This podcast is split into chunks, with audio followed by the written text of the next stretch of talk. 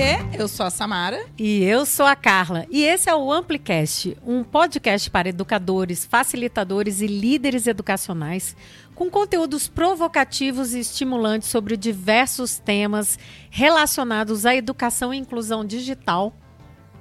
Com foco especial em tendências educacionais, cultura e transformação digital.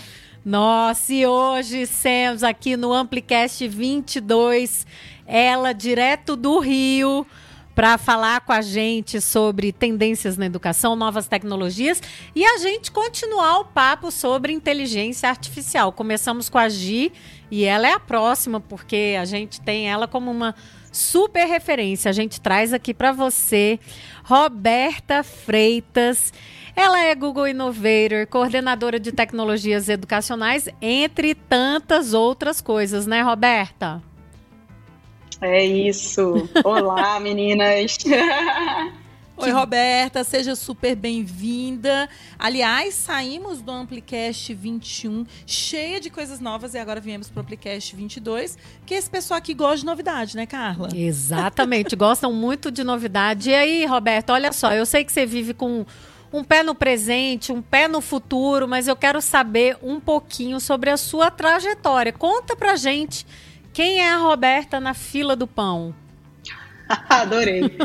É, vamos lá, minha trajetória. Uma coisa acho que é muito importante, que diz muito sobre mim, é que eu, na verdade, sou formada em moda. Né? Minha é primeira é formação é em moda e eu acho que isso pauta assim, muito toda a minha trajetória profissional, mesmo nas tecnologias educacionais. Né? É, trabalhei com figurino, trabalhei com cinema, mas chegou um momento que eu vi que aquilo não era para mim e eu fui para educação. Fui dar aula de inglês, porque naquele momento era o que eu achava que eu sabia fazer na vida, era a única coisa. E acabei me apaixonando, né, pela educação, fui estudar de novo, dava muita aula para criança, que eu era apaixonada, ainda sou. E usava muito a tecnologia nas minhas aulas também, né? Porque achava sempre uma forma interessante de trazer ali para os alunos uma coisa diferente e tal. Acabei indo para na coordenação acadêmica, primeiro trabalhava com crianças e depois, por conta da minha experiência com tecnologia, fui chamada para coordenação de tecnologias educacionais. E aí é onde eu estou, né? Mas o que, que acontece? Eu estou sempre pensando assim, em tendências, né? Tentando trazer um pouco o que está acontecendo aí no mundo, e não só no ensino de inglês, eu trabalho mais com ensino de inglês, mas eu tento trazer um pouco do que está acontecendo no mundo, tendências de educação, tendências da vida, para entender como isso vai afetar a nossa sala de aula e como a gente pode trazer isso para a sala de aula de uma forma mais palpável, digamos. Né? Nossa, maravilhoso. Bom, Roberta, olha, já vamos mudar todo o roteiro, porque você fez essa apresentação tão maravilhosa que eu já vou então puxar, porque você está falando dos professores, né? Quer dizer, você tem sempre esse olhar sensível, principalmente para capacitação, para formação dos professores, né? É, é uma das tuas funções aí como coordenadora de tecnologias educacionais, então nada mais importante do que pensar neles, né? E aí eu te pergunto, o que, que você vê aí de tendência nessa formação de professores, assim, né? Quais são os grandes temas? O que, que mudou de quando eu estava dando formação para professor de inglês para hoje e formação em geral, né? O que, que a gente, o que, que você vê aí que são esses grandes temas que estão puxando aí. O que que continua ainda velho, o que que está novo aí na formação de professores? Boa pergunta, porque a gente está bem na época das semanas pedagógicas, porque é o letivo está começando. É verdade.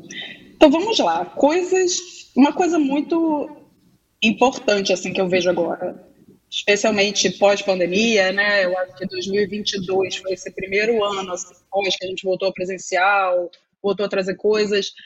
Eu vejo os professores muito cansados. Tá? Então, é difícil você pensar assim, formações que você vai atingir todo mundo, formações longas. É, os professores estão cansados. Eu acho que foi muito conteúdo durante a pandemia, foi muita coisa que passou por aí, muita coisa que eles aprenderam. E eu acho que está precisando do momento para assentar as coisas, né? Dito isso, é, eu acho que tem algumas tendências assim de temas, né? A primeira coisa é a gente sair um pouco da, do foco na disciplina, né? Eu acho que não dá mais para você pensar em disciplinas isoladas. Então, talvez, né, Carla, na sua época, lá a gente pensava muito no ensino de inglês, né? Focava muito ali no uso de tecnologias para o ensino de inglês ou formação para o ensino de inglês. E hoje eu acho que é um olhar muito mais de educação em geral de formar cidadãos, não só de você ensinar inglês, por exemplo. Então, eu não quero saber se aquele aluno ele sabe a falar o verbo to be, falar o present perfect. Eu quero saber o que, que ele consegue fazer com aquela língua que ele aprendeu. Então, a gente pensa muito nisso na formação de professores também, porque muitas vezes eles estão tão imersos naquela disciplina que falta o olhar mais para a educação no geral. E eu acho que é isso que a gente precisa hoje para formar esses alunos que estão aí com a gente, né? Nossa, que legal, de repente até um resgate, né? Porque a gente viveu um momento tão complexo que às vezes a gente tem que olhar um pouquinho, resgatar as nossas origens lá, né, da conexão com os alunos da sala de aula para poder tentar assentar um pouco isso, né? Não, eu acho, é, eu acho que isso que você falou é importante, a questão da conexão, eu acho que é uma coisa que se perdeu um pouco, sabe? Que agora tem que a gente tem que trazer de volta isso de alguma forma, né? Você diz essa conexão no nível aluno-professor, aluno-aluno, né? Quer dizer, de. Então, assim, o que você está me dizendo de formação de professor, além de ter esse olhar muito mais é, sobre educação e não simplesmente da disciplina, principalmente nessas formações né, que a gente faz aí nas uhum. escolas a gente tem que também ter um olhar, tem que ter um olhar para o período, né? Quer dizer, a gente reduzir os tempos, né? Engraçado que no inglês a gente tem essa tendência, né, Roberta, de fazer sessões mais curtas. Mas eu vejo que nas escolas eles ainda mantêm aquela coisa de fazer duas horas, né? Tipo é. assim, vamos otimizar o tempo e acaba não otimizando, né? Essa é a minha sensação.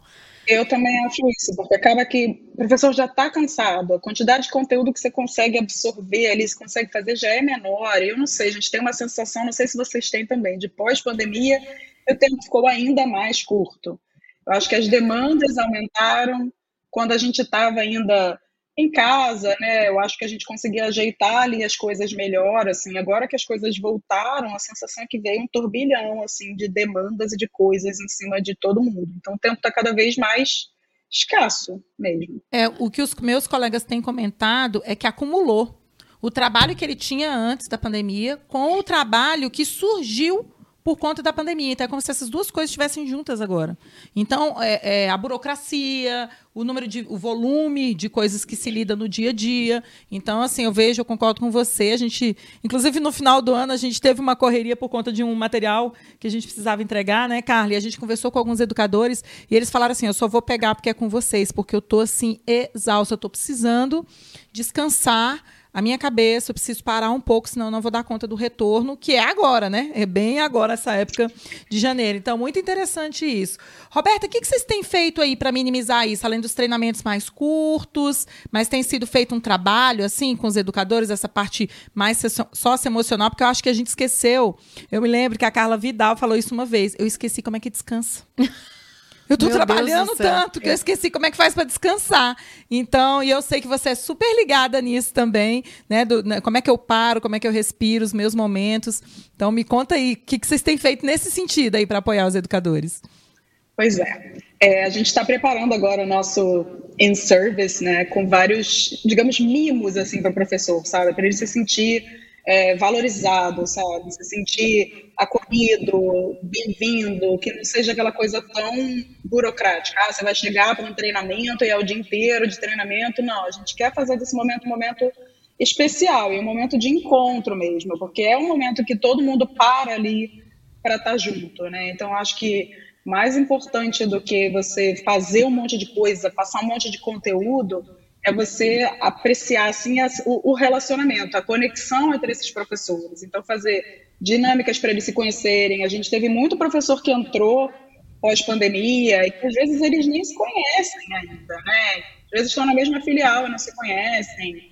Então, enfim, a gente acha que é muito importante. Às vezes eles não conhecem nem a gente, né? Só conhecem por câmera, nunca viram a gente. Então, assim, é importante esse momento, né? Ano passado a gente trouxe também uma fonoaudióloga para falar com eles, para falar da questão da voz, com a máscara, como descansar a voz, a importância de alimentação, de hidratação, como se cuidar para você também não se esgotar.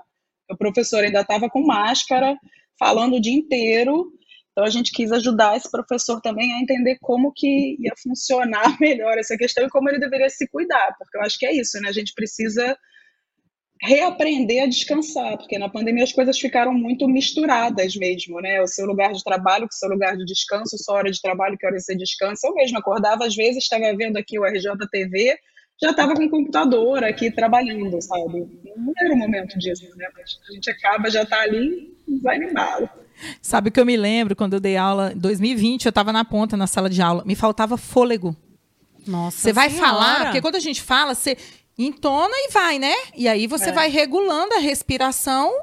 Aí chegava uma hora que, tipo assim, parecia que não tinha. Você tava ar. dando aula em apneia, é isso? Em apneia. Aí você tem que. Aí, eu, aí quando acabava a aula, eu tava exausta. Porque parecia é. que eu tinha que fazer. Primeiro que a voz não sai, você não tem é, como fazer aquela né, prospecção da voz, assim, joga ela para frente, ela não sai, ela fica ali com você.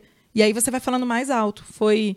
Eu me lembro que houve um, um, um programa lá com fonoaudiólogo justamente para isso, isso também, Roberta, é, de como é que a gente vai dar aula de máscara. tipo assim, como é que a gente vai fazer isso.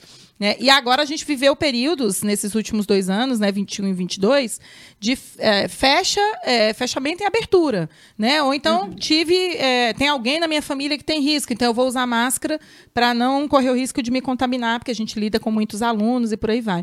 Então imagina aí que agora, esse momento agora mais tranquilo, que todo mundo vacinado. Aliás, espero que estejam todos com a vacina em dia, com os reforços né, em dia. Isso deve continuar nas escolas aí, porque a escola sempre cobrou cartão de vacina, né, Roberta? A gente não vai é mudar verdade. isso agora. Mas eu acho interessante a gente também se preocupar preocupar com esse lado de como é que eu descanso, como é que eu faço para me desconectar, para me desligar. É, e eu me lembro que uma das coisas que eu me preocupei é tela, por exemplo. A gente passa o dia inteiro na tela agora, que não era comum para o educador passar é o dia inteiro na tela. E aí, quando a gente vai descansar, a gente vai assistir um seriado, que é tela também. Ai, não, não dá. Eu não, eu vou jogar. Tem que, arrumar, é, tem que fazer igual a Carla, sair atividades outdoor. Vou né? areia, vou para areia. Muito bom. É. Muito bom. E aí, Roberta, puxando aí o gancho também dessa questão dos temas na educação, eu queria saber de. A gente perguntou, fez essa pergunta para Gi, vamos ver o que, que tem aí é. de coisa nova e coisa diferente aí. Qual, qual que você. É, que, que grandes temas você enxerga aí na educação? que ou que devem ser abordados ou que estão sendo abordados, que estão aí como grandes tendências. A gente sabe, e aí já vou te tirar um da lista aí, a gente sabe que inteligência artificial está na pauta aí, né? Não é nada novo, mas está super na pauta e a gente vai falar sobre isso. Mas além da inteligência, que não é tão inteligente assim, artificial, o que mais que a gente é, pode colocar aí na pauta de grandes temas de educação que a gente deve estar tá, deve tá no nosso radar como educador, como líder educacional?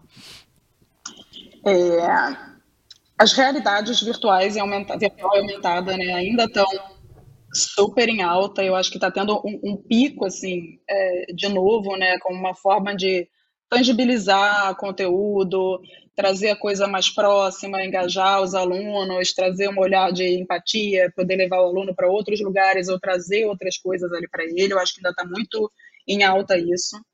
A questão de recomposição da aprendizagem ainda é, é um, um caso, assim, acho que ainda é uma, uma questão, porque é uma defasagem que não, não se acaba em tão pouco tempo, né? Lá no, no IB onde eu trabalho, né, eu achei que a gente não seria afetado por essas questões de recomposição da aprendizagem, porque a gente é um curso livre, a gente é um curso extra, a gente trabalha com classes sociais mais altas, né? A gente não tem é, no nosso curso mesmo, no, no, no, principal, a gente não tem alunos que não têm acesso à internet, que não têm acesso ao computador, mas a gente começou a ver alunos que realmente estão com uma defasagem crítica, assim, na aprendizagem, porque ficaram ali na pandemia, câmera fechada, microfone fechado, e como é que você aprende o inglês se você não está interagindo? É muito difícil, né? Então a gente está vendo agora que teve essa defasagem também. Outra questão que eu vejo, a questão do microlearning, né, o nano-aprendizado. Da mesma forma que os professores estão cansados, querem conteúdos melhores, isso, menores, isso é uma tendência também na aprendizagem em geral, né? A gente tem cursos curtos, é, coisas bem focadas, um conteúdo estilo TikTok, vídeos curtos, pílulas curtas assim de aprendizado, né? Que não seja mais aquele aquele quadro enorme, né? Aquela ladainha que a gente copiava tudo, as coisas um pouco mais é, curtas e direcionadas, né? Nossa, que legal. Já anotei aqui no meu caderninho. Microlearning, curti, fazia tempo também. A gente sempre fala, mas é aquilo, né? É uma reconexão. A gente sempre. São assuntos que estão sempre em pauta, né? Uma microaprendizagem, é. eu acho que é um, um elemento super importante nessa geração que até a música tem que ser mais curta, você sabia disso, né, Carla? Acho que foi você Sei. que me contou que a música é mais curta, porque os jovens faroeste caboclo, assim, nove minutos de música não existe mais. Não, né? gente, eles não escutam nem a música até o final. Então, assim, eu acho que até essa questão do, da, da, do microlearning, né, no aprendizado e tal, tem muito assim, não é que você vai ser superficial, mas é a forma como você apresenta esse conteúdo, e aí tem que ter várias entradas e saídas. Eu acho que isso ainda não chegou na educação, né, Roberta, como deveria chegar é, no desenho instrucional, né? Como que a gente monta isso como trilhas para os alunos terem diversas entradas e saídas. Esses dias eu estava até discutindo, não sei quem me perguntou alguma coisa de ensino Montessori. E, poxa, o ensino Montessori já fazia, já faz isso muito bem, de personalização, até para recomposição e tudo mais, porque é, o aprendizado é muito personalizado, né? Com as fichas. É. Eu, eu não estava no mesmo lugar. Quando eu fui alfabetizada, eu não estava no mesmo lugar que os meus colegas. Cada, Cada um, tinha o seu. Tinha o seu uhum. ritmo e a gente ia pegando os ditados e um ajudava o outro, tinham as fichas, né? Que a gente ia fazendo de atividades e tal. E isso é mais atual do que nunca, eu acho. Assim, é, é, uma, é uma recuperação aí, não é nem recomposição uma recuperação do que a gente fazia muito bem lá atrás e, e, continua fazendo aí. O Montessori é um dos casos né, na educação e que a gente tem que se apoiar cada vez mais nessas metodologias, nessas teorias e tal, para conseguir evoluir, né, Roberta? Sim, entender que cada aluno é um aluno, né? Assim, eles podem estar em níveis de aprendizado diferentes, eles têm interesses diferentes, então a forma de você engajar eles ali nesse aprendizado vai ser diferente também. Né? E eles vão estar juntos, não, não tem como você separar, ah, todo mundo igual nessa sala, todo mundo igual nessa sala, porque é todo mundo diferente, né? Da pandemia, nós já éramos todos diferentes. Por isso que eu, eu sempre falo, quando vocês falam em recomposição de aprendizagem, é uma coisa que sempre existiu. Sempre. É, sempre. Sempre nós fizemos. Eu concordo que hoje a gente tem um nível maior. Eu tenho mais estudantes que precisam de recomposição é, de aprendizagem, ou seja, aumentou a minha população de jovens uhum. que precisam de recomposição, mas a gente sempre fez sempre ali. Teve. No meio do caminho, a gente precisou resgatar um aluno ou outro, seja por uma questão de saúde, seja por uma questão emocional, viveu alguma, mudou de cidade, né? Saiu de uma uhum. cidade, foi para outra, e aí no, o nível que estava na cidade era X, mas quando a gente faz o teste de nivelamento, não parece ser o nível X. Então, eu acho super interessante. E outra coisa, Roberto, que eu queria ressaltar foi o que você disse. Apesar de ter acesso à internet, ter acesso ao conhecimento, houve também, nesse momento, uma lacuna de aprendizagem. Então, isso é uma lição que serve para todos nós. Não tinha sistema perfeito na pandemia uhum. para que as pessoas aprendessem. A gente fez do jeito que tinha que fazer. Então, a gente também não precisa se culpar disso enquanto educador, né? Poxa, não deu. Não, não deu, beleza, a gente agora vai correr atrás e fazer é, as Exatamente, agora é a hora de correr atrás desse prejuízo, assim, entre muitas aspas, né?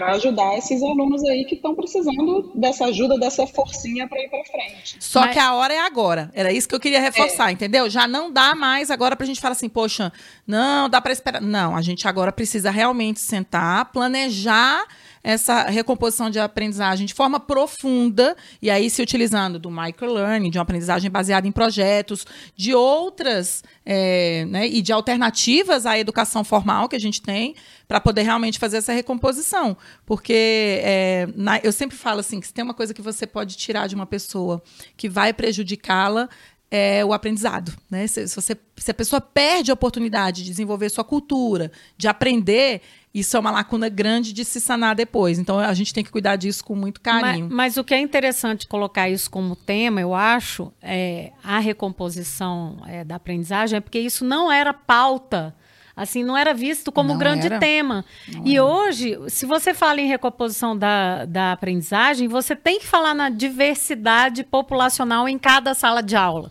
Né? Perfeito. E aí a gente acaba agora, talvez, não sei, é uma grande chance da gente falar de diversidade, de, de diferenciação na aprendizagem, como é que você promove isso. E hoje, né, Roberta, quando a gente começou, não tinha esses recursos tecnológicos que a gente tem hoje para facilitar isso.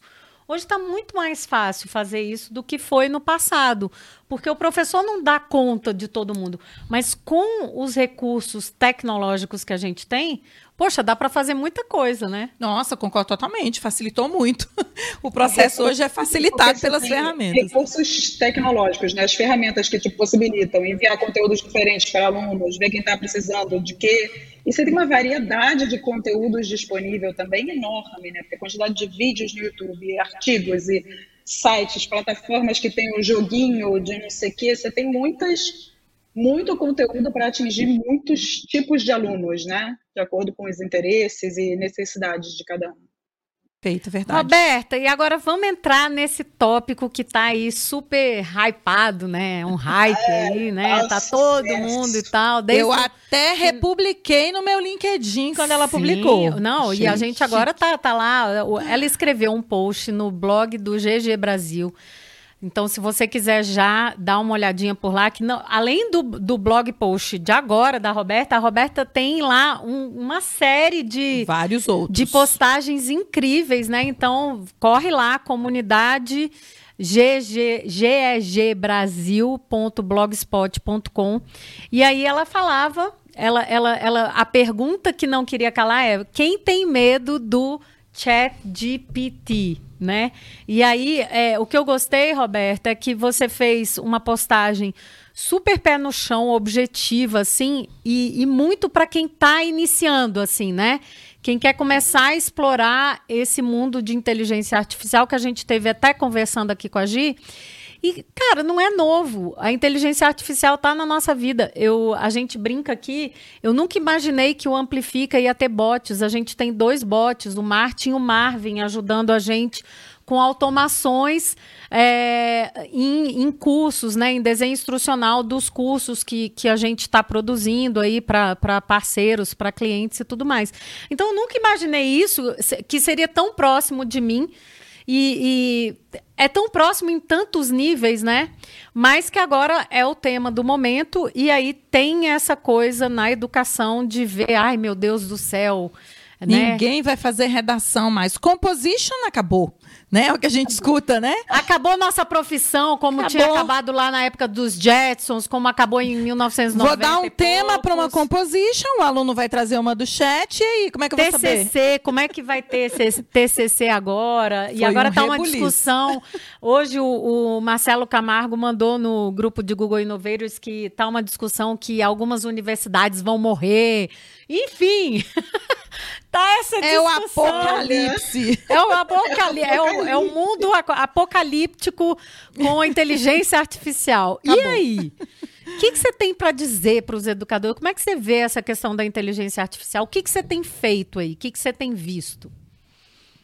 Então, é, comecei a trazer a inteligência artificial assim para os nossos professores, né, para começar a estudar, foi lá em 2020.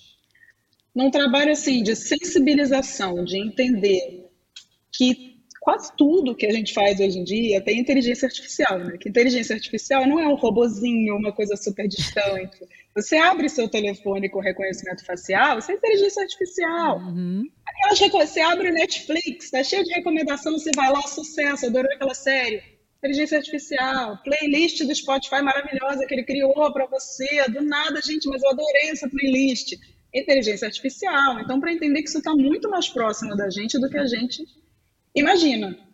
Então, eu quis trazer para eles e para os nossos alunos né, atividades que fizessem eles olhar para essas questões de inteligência artificial, de algoritmo, machine learning, diferentes tipos de inteligência artificial, como eles funcionam, explorar, refletir, entender o que, que essa inteligência artificial faz bem, o que, que não faz bem. Então, esses assistentes de voz, né, Alexa, whatever, o que, que eles fazem bem, o que, que eles não fazem, quais são as limitações, Quais são as questões éticas, morais? Então, mais uma questão mesmo de exploração e sensibilização para entender como essas coisas funcionam. Agora, com o Chat GPT, hum, eu acho que a questão continua a mesma, né? Entender assim, quais são as implicações disso para a educação. Se isso te afetou tanto, te deixou tão preocupado, será que não tem algo errado? Porque se uma máquina pode fazer o que você quer que seu aluno faça, uma inteligência artificial pode fazer, será que o que está errado não é o trabalho que você está pedindo? Será que talvez você não deveria pedir uma coisa que envolvesse mais o seu aluno e a cabecinha pensante dele, não só uma síntese de informações, referências e informações?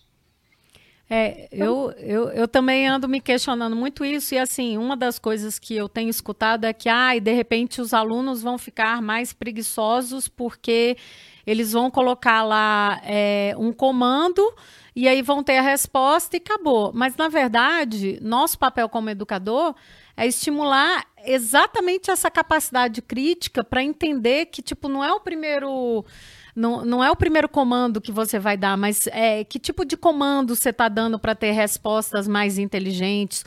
Como é que você aprofunda? Eu estava aqui falando para a Samara que eu ando conversando lá no OpenAI porque é uma conversa, você puxa uhum. um tópico, aí depois você dá um outro comando e ele vai e ele vai construindo em cima daquilo que você está fazendo. Então, como é que a gente trabalha isso com os alunos?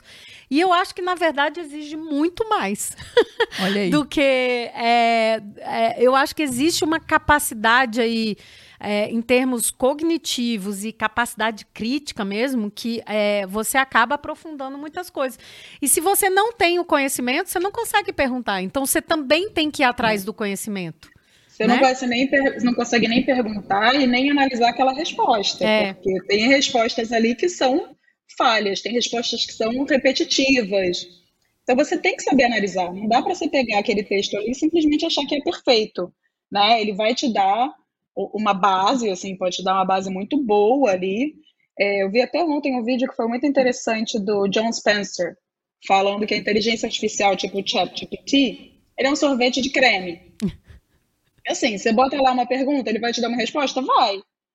Mas um sorvete de creme, assim, aquela coisa boring, sabe? Meio ali tediosa. Você escrevendo texto é um sorvete de caramelo salgado.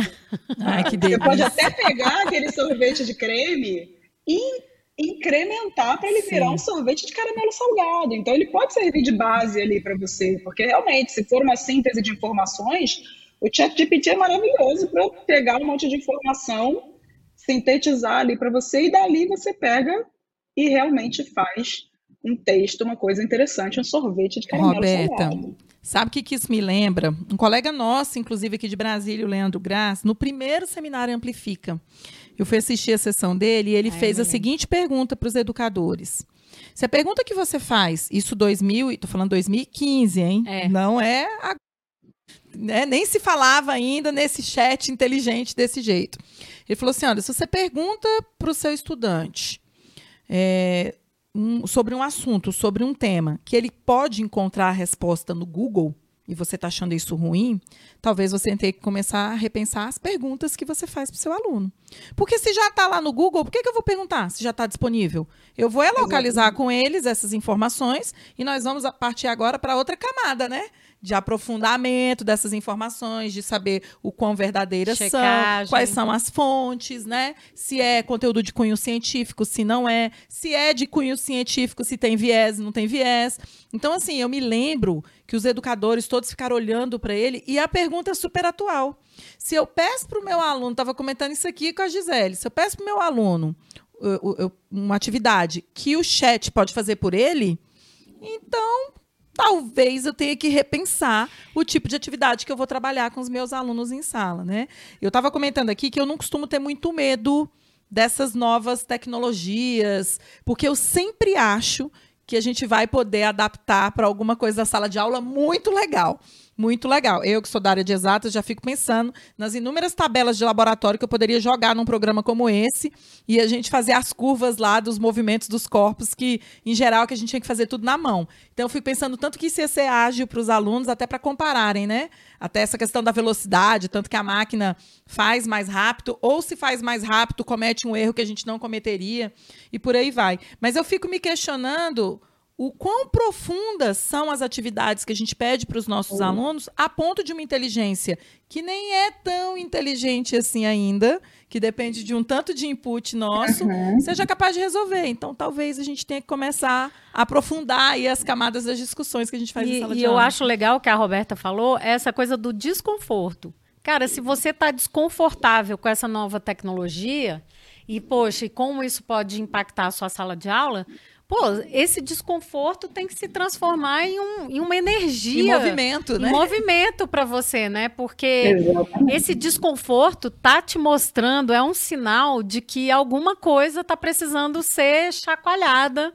na sua sala de aula, sabe? É lá mesmo no, no IDEU, assim, a gente mudou toda a nossa avaliação pós-pandemia, né? Uma avaliação muito mais de performance agora, a gente não tem perguntas assim, objetivas nem nada, mas a gente parou com o chat GPT, a gente parou para olhar justamente todos os nossos prompts assim de composition e tal, para ver se será que o chat GPT vai conseguir fazer e não vai conseguir, porque é tudo assim, é como você reage a um texto, a sua opinião sobre algum assunto, então Aí. são coisas muito pessoais, é um olhar muito pessoal. Que é oh, mas isso é uma ótima atividade para a escola, né? Você colocar lá algumas questões e As ver suas o... provas. e o quão rápido é. você vai ter a resposta e se ela é adequada, porque se for talvez realmente é, é, é, o ponto agora de repensar Exatamente. como você está escrevendo as suas avaliações, né? Ou Gente, de que forma você está montando essas avaliações. Só né? me vem à mente o dever de casa que o menino faz com a Alexa. Vocês já viram esse vídeo? Não. Gente, esse vídeo é sensacional. O, o jovem está fazendo o dever de casa e ele pede ajuda para a mãe. Ela, não, agora eu não posso. Tenta fazer sozinho. E era uma atividade de soma e subtração. Aí ele vai bem baixinho na Alexa. Assim, ah, eu já vi que ele sussurra. É, ele sussurra. Alexa, quanto é 3 menos 2? Aí ela, Oh, ela sussurra também. Eu só fico pensando nisso, né? Que ele Aí, pediu. inteligência artificial Gente, na veia. Ele foi muito inteligente, esse menino. Ele pediu ajuda da mãe, ela não pediu. Qual a diferença entre o chat GPT e uma Alexa, por exemplo. Se você fizer uma pergunta objetiva, ela vai te responder também. Ela vai é, responder. É. E eu achei super legal que ela sussurrou, quer dizer, ela até é, respondeu no mesmo tom que ela. Então, assim, mas, gente, aí você para assim, ai, ah, o menino fez errado. Não, gente, é, ele pediu ajuda para a mãe, ela não podia ajudar, ele encontrou uma solução para o problema dele. É. Ah, mas essa solução encurtou o caminho. Então, então a gente vai ter que conversar agora sobre isso, tá. Então tá, você foi lá, perguntou, a Alexa respondeu, mas e se você tivesse que fazer sozinho? Esses dias eu brinquei num quiz que é exatamente para você testar se é escrito por humano ou por máquina. Oh, essa é boa. Cara, e esse quiz. Você acertou? Como é que foi? Cara, eu errei. Vários. Eu errei. Eu errei. Então e é esse quiz diferenciar, não, porque a Carla é, é boa nesse Não, mas esse quiz ele é interessante, porque quando você acaba de fazer o quiz, é, ele, cada pergunta que ele faz, e põe as, ele põe as opções lá, ah. né? E aí você tem que marcar. Aí ele, aí ele faz umas perguntas também, tipo assim, onde faz umas perguntas não. Ele na resposta ele diz assim: você tem que ver é, que tipo de erro teve aqui é, isso aqui um humano poderia fazer, mas o, a máquina não consegue. Cara, Aí é sen... como identificar. sensacional. Eu vou puxar isso para colocar aqui nas notas desse Amputest. Ah, eu quero fazer o teste. Cara, Roberta, eu me senti muito burra. é difícil. Olha essa posição. Você fala é assim, difícil. Tá, eu não vou conseguir diferenciar, então, os textos, as respostas que os meus alunos fizeram. Eu não vou conseguir diferenciar. Gente, eu sempre falo, abraça o inimigo nessa hora. Fala, galera, vamos fazer o seguinte, vocês vão responder com o chat é? e a gente vai discutir aqui depois se a resposta que vocês trouxeram da plataforma X, porque essa o GPT é só uma delas, né? Não, tem várias. Aprendi com Gisele que tem é, várias, tem não sabia. Tem. O Mas... próprio Canva tem, gente. Canva, é, o Canva já tem aí. inteligência artificial tem. trocando texto por imagem. Uau, você gente. Dá o, você dá o comando, eu quero um estúdio com, com, duas pessoas, uma branca, uma negra e tal, não sei o quê. E ele já monta, baseado no que você, o comando que você o deu. O slide. Monta a imagem. A imagem. A imagem. E já tem imagem. de texto também. Acho que é, É. Magic Write o nome. Tem Tipo, vários, tem de tudo, gente. Olha, E é, os alunos sabem mais do que a gente que tem, então é bom perguntar para eles. não, a copywriting, essa coisa de, de da Ah, galera do marketing. Ah, gente, tem vários. E é o seguinte, é, eu sei que a Roberta anda brincando com isso também. Quando você começa a, a fazer os comandos lá no chat eh, GPT e tem as respostas, a gente começa a ver que é uma fórmula. Quer dizer, eles têm um framework, um modelo lá que ele responde. É como você treinar a redação para fazer para vestibular. Tá. É, exa- Então, é ele receitinha. Uma Ele tem uma fórmula é, de como iniciar, de como fazer o desenvolvimento e de como concluir. Boa. Entende? É então ele, ele, ele é, sempre a mesma alimentado. estrutura, foi o que ele falou. É sempre sorvete de creme. Sim, ele é a mesma alimentado com modelos. E esses modelos, eles são pré-determinados, entendeu? Então não é uma coisa também. E é isso, o, o sabor, o topping que você vai, o recheio que você vai colocar, é você que dá. Não vai É. ser o, o chat GPT. Estamos longe disso ainda. Mas vai chegar e é importante a gente ir também se apropriando disso, porque se vai fazer parte da nossa vida, assim como a Alexa responde a tarefa dos nossos filhos, a gente vai ter que se adaptar a isso, né? Porque É, eu a gente acho interessante. conhecer para saber o que, que você tem que fazer a partir dali. Você tem que mudar alguma coisa? Porque se você parar para pensar, ah, vou bloquear e tal, gente, mas é na vida, na vida ele vai usar o chat GPT. Eu vou usar o chat GPT, por que, que eu não vou usar se ele vai facilitar a minha vida? Então, assim, se a gente quer formar né, cidadãos, pessoas para o mercado de trabalho, a gente tem que incluir isso. E tem que incluir a forma como você vai trabalhar com isso, exatamente. Não é botar lá, pegar, copiar, colar e botar no trabalho. Porque no trabalho dele, quando ele for para o mercado de trabalho, for para uma faculdade, ele não vai poder fazer isso, porque não é isso que se espera, né? Não é isso que vai fazer dele um, um bom, é, um bom trabalhador, fazer um bom texto. Ou né? se fizer, vai arcar com as consequências de ter feito, né? A gente viu a situação aí, por Exato. exemplo, de que usaram é, o chat, era até a Gisele estava comentando comigo, para um texto de editorial de uma revista. E colocaram que foi a equipe. Mas não foi a equipe que fez o texto. Aí eles tiveram que se retratar. Porque uma coisa é eu dizer, olha, eu sou autora, eu, a Roberta e a Carla somos autoras, e o chat foi utilizado É, agora já está sendo feito isso. E né? deve ser feito, tá, É, gente? é. Porque cientificamente não há problema nenhum em você citar quais foram as ferramentas ou os instrumentos que você utilizou para chegar naquele texto final. Agora, se você não coloca, isso esbarra no campo da ética. E aí é que foi questionado da revista. Não, vocês estão colocando que foi uma equipe e não foi uma equipe que fez o texto. Foi o programa. Então tem que colocar que foi o programa que fez o É, texto. e, e o lance da ética também, aí, pensando na questão das referências, é o seguinte: quando você puxa lá o, o OpenAI, né, que é o chat GPT, o que, que acontece? Ele sai lá o texto, mas ele não te diz de onde ele puxou. Ah, então Porque ele não puxou de. de- Ah. ele, ele não. Tipo assim, não é aleatório. Ele puxou de várias fontes para que montar ensinar aquilo. BNT para esse chat, para ele marcar o Não, e númerozinho e a que não nota é de BNT, porque cada um é de um uma tipo. coisa que ele não traz, por exemplo. Tá. É, não traz. As referências entende? de onde veio. E essa é uma grande discussão, principalmente, é, é, claro, o de texto também, mas quando você pega a imagem, já tem várias situações aí de artistas que os, essas inteligências artificiais pegam e remixam e montam um novo, Uma nova uma arte. nova né? arte, Uhum. mas que tem referência com é, obras de arte reais, É. né? Que foi que aí tem os direitos do, do autor, do artista e tudo mais. Então assim, cara, são tantos os níveis que a gente ainda vai ter aí, mas eu acho que não é a questão de banir, né, Roberta? É de incluir Pelo como contrário, pauta, acho que é, né? incluir. é, acho que é incluir, entender, explorar e, e como utilizar da melhor forma, né? Como utilizar para a vida da melhor forma. E a professora, o professor que está aqui escutando a gente aí diz assim, pô, tá bom, já entendi o recado, né? Já entendi o que a Roberta está falando. Mas por onde que eu começo, assim? Assim, se você fosse pegar aquele professor que está querendo explorar, aquela professora que está querendo começar a entender e tal, o que, que você faz? Qual que é a dica? A minha dica é gastar um tempo explorando e trazer para a sala de aula, se possível. Se não tiver ali a- a- o computador ou o celular ali para fazer em sala de aula, dá isso como dever de casa. Pegar um tema e todo mundo vai explorar aspectos relativos àquele tema com o chat GPT e parar para refletir nessa experiência. O que, que funcionou? O que, que foi interessante? O que, que eu melhoraria nesse texto? O que, que eu faria diferente? Como eu posso usar essa ferramenta para o meu trabalho? Você, como professor, será que você pode usar para te ajudar num plano de aula? Já vi vários professores fazendo esse teste. Então, será que é válido? Preciso de um plano de aula para ensinar tal coisa. Será que pode te ajudar? Ser de repente ali um, um pontapé? Então, eu exploraria tanto no, no seu conteúdo, né, na sua disciplina com os seus alunos, quanto para a sua vida enquanto professor, né? Como isso pode te ajudar. Não, eu estava até pensando agora nessa questão de, é, dessas dicas. Imagina você ter um tema e aí cada aluno faz a sua pergunta e, e leva para o. Mas assim, perguntas que cada um vai definir.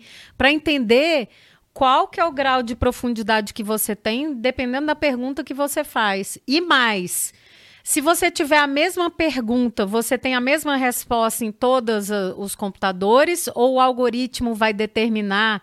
E aí, pô, é uma outra discussão, inclusive, né? Então, se eu faço uma pergunta que é similar da Samara e a gente tem, enfim, já tem um histórico lá, como é que fica isso? A resposta é a mesma? E aí a gente vai estar trabalhando, gente, duas coisas que eu acho assim fundamentais na sala de aula: o princípio da relevância e da utilidade. Se a gente começar a olhar para esses princípios, a gente vai ver que dá para usar não só essa ferramenta, como todas as outras que a gente gostaria de usar ou que vão surgir, para o aluno é, perceber o quão útil é e o quão relevante é o, aquela ferramenta ou aquela atividade para a vida dele, para o aprendizado dele, porque a aprendizagem é para a vida, né? Não é só. Quando você falou, Roberta, assim, não é, ah, eu não vou poder fazer o texto lá no trabalho. Cara, tem uma galera no trabalho usando o chat já há muito tempo antes dele se tornar popular e que a galera não estava sabendo que estava sendo uhum. utilizado, né? Então, assim, as pessoas vão acabar utilizando, mas e aí a relevância e a utilidade? Em que momento é, eu vou usar esses dois princípios para decidir se eu uso o chat ou não. Então, eu acho, é, eu adorei o texto seu quando eu li, achei super legal, super atual, super uhum. provocativo para gente que que atua né, na educação. Eu vi muito também, não só os educadores, mas pessoas que trabalham em RH, em áreas de treinamento, se questionando como é que eles vão fazer o processo seletivo agora, porque é solicitado redação uhum. no processo seletivo. E hoje em dia é tudo online, não se faz isso mais presencialmente. A na discussão verdade, era essa. Eu vou chamar as pessoas para voltar a fazer a redação não, e na verdade, presencial. Tem, na verdade, já tem processos seletivos que são feitos inicialmente por inteligência artificial. O processo em o si. O processo, a então, filtragem. Mas nesse processo, Carla, vai ter um momento que a pessoa tem que escrever textos. Sim. E ela pode usar um texto de uma ferramenta como essa. E tava, Não, mas vai, vai depender da forma né? que você pergunta, né? E tava essa angústia, tipo, aí a discussão, eu gostei do seu texto, que a discussão era, então tá, então a gente vai ter que ressignificar quais são os nossos parâmetros de análise se aquele profissional é competente ou não, ou está apto ou não para aquela vaga que eu estou querendo selecionar. Então, eu, eu, achei isso muito interessante, uhum. sabe? Levantar essas questões dos processos de avaliação, dos processos de seleção, de como é que eu olho para o conteúdo que eu recebo do do colaborador. E é, nós estamos falando só de educação básica aqui, nós estamos falando de um mundo muito mais amplo da educação. Não, gente, né? eu, eu, como profissional, Samara, todo dia agora eu, eu entro no chat GPT e faço pergunta. Que Por legal. quê? Cara, me dá, me dá luz, assim, ó. Eu cara, não entrei ainda, gente. Não, não pensei nisso. Ah, não acredito. Não ah, não, Samara, não, é muito legal. Não entrei. Não entrei, é porque na minha legal. cabeça já veio assim, ó, eu sou uma pessoa que quando eu entro, eu não entro, eu mergulho, né? Então, quando eu entrar nesse negócio, eu vou mergulhar. Eu faço perguntas são rasas, você vê ali que seria um, um aluno. O chat GPT, para mim, é um aluno mediano do primeiro ano do ensino médio. Não, mas eu queria fazer um teste com ele. Eu queria, tipo, pegar um texto meu e botar lá dentro e ver o que, que ele faz. Então eu vou fazer uns testes assim, sabe? É, de alguns textos, e, coisas que eu tenho publicadas, ideias. que eu quero ver. Porque eu, eu, eu, eu, a princípio, eu gosto de entender como é que funciona. Então, eu estaria nesse campo da exploração que você falou aí, Roberta. Eu seria essa educadora. Deixa eu explorar para ver o que, que a ferramenta faz, quais são as potencialidades dela e o que, que ela não faz, porque é muito legal de descobrir também o que ela não é capaz é. de fazer, porque isso é que vai me ajudar é, a construir. O próprio ChatGPT já fala ali naquela página de entrada das limitações, né? É. Tem uma limitação por dados depois de 2021, pode trazer informações falsas, é, questões éticas. Então ele mesmo ali já coloca, tipo, ó, sou limitado. Tem um disclaimer né? No início ele já tem um disclaimer. Assim. Não, mas eu já fiz umas é. perguntas e umas interseções que eu digo, não, não vai me trazer nada. Cara, mas me traz, e me traz com ideias, assim, eu digo, meu Deus, aí, que, que incrível. E às vezes, assim, é uma lista que me ajuda a pensar criativamente sobre um determinado assunto. É uma frase que, que me traz ali que, poxa, dessa frase eu posso derivar outras Não. coisas. Não é um fim Aí, como o tem sorvete um texto... de creme que ela está colocando os top. Claro, não é. E, e, e, tem um texto que ele está em inglês, mas vale a gente que está rodando aí, principalmente no LinkedIn, que o cara fala que não é um fim em si mesmo, mas ah. é um bom começo. Legal. Uhum. Né? Então, Curti. acho que é por aí. Não, eu vou experimentar com, ainda mais depois desses dois amplicasts aqui, com Gisele e Roberto, eu já estou mais do que na responsabilidade. É. Deixa só eu terminar minha mudança, que eu, vou, que eu vou dar um jeito, que eu ainda estou mudando. É, Mas assim que eu conseguir sentar. E aí, eu acho que a gente pode, inclusive, retomar essa conversa, Carla. Sim. Eu, você, Gi, e Roberta. Agora, aí a, a, Samara vai ter outras 10 mil coisas. Porque aí Esse eu vou é ter... só o início. Esse é, é só, só a introdução. Início. Mas olha só, é, Roberta, a gente falou aqui de grandes temas na educação, falamos de inteligência artificial e tudo mais. E, e, a gente tem feito essa pergunta porque é algo que eu acho que até para ampliar horizontes dos nossos educadores, né? O que, que você vê aí no mercado para os profissionais da educação? Porque além da sala de aula, né? Porque o que a gente sente é que é, o mercado nunca teve tão propício para receber profissionais de educação, e não só nas áreas de educação, né? Então, o que, que você tem visto aí que você, tipo assim, se fosse dar um conselho aí para quem está escutando a gente aqui no Amplicast? Eu acho que a gente de educação traz uma base muito importante, assim, é muito boa para treinamento corporativo, por exemplo. As empresas, as grandes empresas estão precisando cada vez mais de treinamentos, de pessoas que saibam dar treinamento. Eu acho que a gente da educação, a gente traz uma base incrível, assim, né, de como educar, como dar uma boa aula, como fazer interações entre os alunos.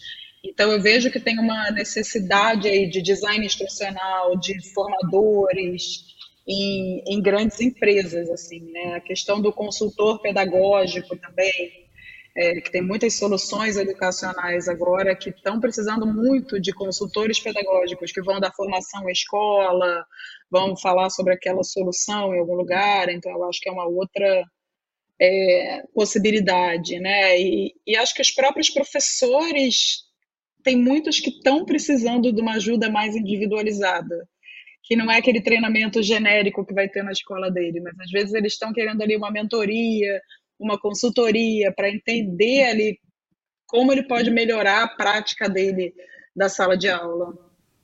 Uau! Muito bacana. Eu gosto de seguir, inclusive, um parceiro nosso, o Caio Dibi, que ele coloca toda semana, Nossa, Roberto, exatamente gente. isso que você está falando: vagas para educadores em todos os ambientes eh, educacionais e corporativos. Né? É tudo educacional, né? Só que tem educacional básico é. e educacional para corporativo. Vale e eu gosto, vale a pena seguir, porque ele fala justamente desse tipo de vaga que você está falando: consultor educacional, designer instrucional, criador de conteúdo, que são trabalhos que todo educador a gente já faz naturalmente, né? Para dar aula. Exato. Eu sempre brinco com a Carla que para dar uma aula de uma hora eu preciso em média de 10 horas para conseguir preparar uma aula de uma hora. Então é interessante porque tem um mercado amplo aí nessa área não só na, nas instituições educacionais, mas nas editoras e no mundo corporativo. Total. Agora eu tenho uma última pergunta. Vai pode? lá. Roberta, o seu caderninho digital. A gente tem aqui um caderninho digital. Suas Eita. referências, autores, música, filmes, séries, viagens, né? Dicas que você tem aí guardado com você, mas que você gostaria de compartilhar com a gente e quem está escutando esse podcast aqui com a gente também. Então, vou trazer aqui alguns autores, criadores de conteúdo, enfim. É o John Spencer, que eu falei, né, que é o do sorvete de creme. Ele é extremamente criativo, assim, fala muito sobre project-based learning.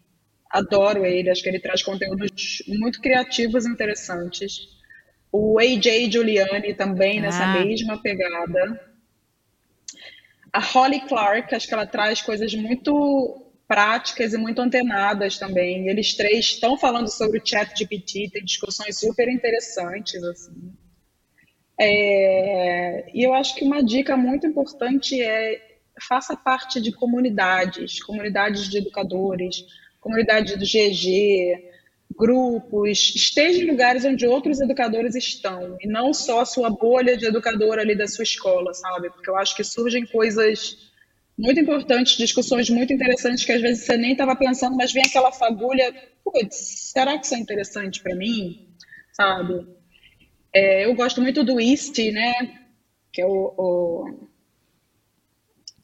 Nossa, um seminário, né? Um seminário internacional. É, um seminário, né? mas é uma, é uma instituição né, de tecnologia Isso. educacional eu sou membro do IST e tem discussões também riquíssimas e eu acho que vale seguir assim o blog deles, as redes sociais, porque eles sempre trazem as discussões é, mais atualizadas de tecnologia educacional. Então, dá para você ter uma ideia assim de tendências muito interessantes, porque normalmente as tendências muitas vezes não estão surgindo aqui onde a gente está, né? Então, por exemplo, na pandemia, um exemplo básico assim. Quando começou a pandemia, eu comecei a ver os educadores falando, educadores que estavam lá na China, que estavam na Europa, que estavam nos Estados Unidos. Eu comecei a ver eles falando da escola fechando, o que, que eles estavam fazendo, e eu fui entendendo que aquilo ia chegar aqui. Então, na verdade, assim, antes da gente fechar aqui, eu já estava montando uma estratégia para a gente fechar e continuar tendo aula. Então, quando fechou aqui, a gente em duas semanas entrou com a aula, porque a gente já estava com toda a estratégia planejada, a gente só teve que realmente parar para treinar nossos professores. Então, é importante estar ligado assim nas comunidades, nas tendências que estão vindo de outros lugares e não só da nossa bolha. Ai, adorei. Já anotei todos. Aliás, tem vários aí que eu sou fã também. A gente é fã também. Obrigada, Roberta. Foi uma honra receber você aqui, direto do Quadradinho, no Distrito Federal, e ela no Rio de Janeiro. Olha, gente, foi, foi maravilhoso. A gente adora conversar com a Roberta. A Roberta, que é parceira aqui, queria te agradecer. E se você ah, curtiu esse podcast, compartilha com os amigos, traga as discussões para as suas rodas com seus colegas, com seus amigos, para aprofundar essas questões que a gente está tratando aqui nas tendências da educação e tecnologias educacionais. Até a próxima. Tchau, Até a tchau. próxima. Beijo. Beijo, Roberta. Tchau.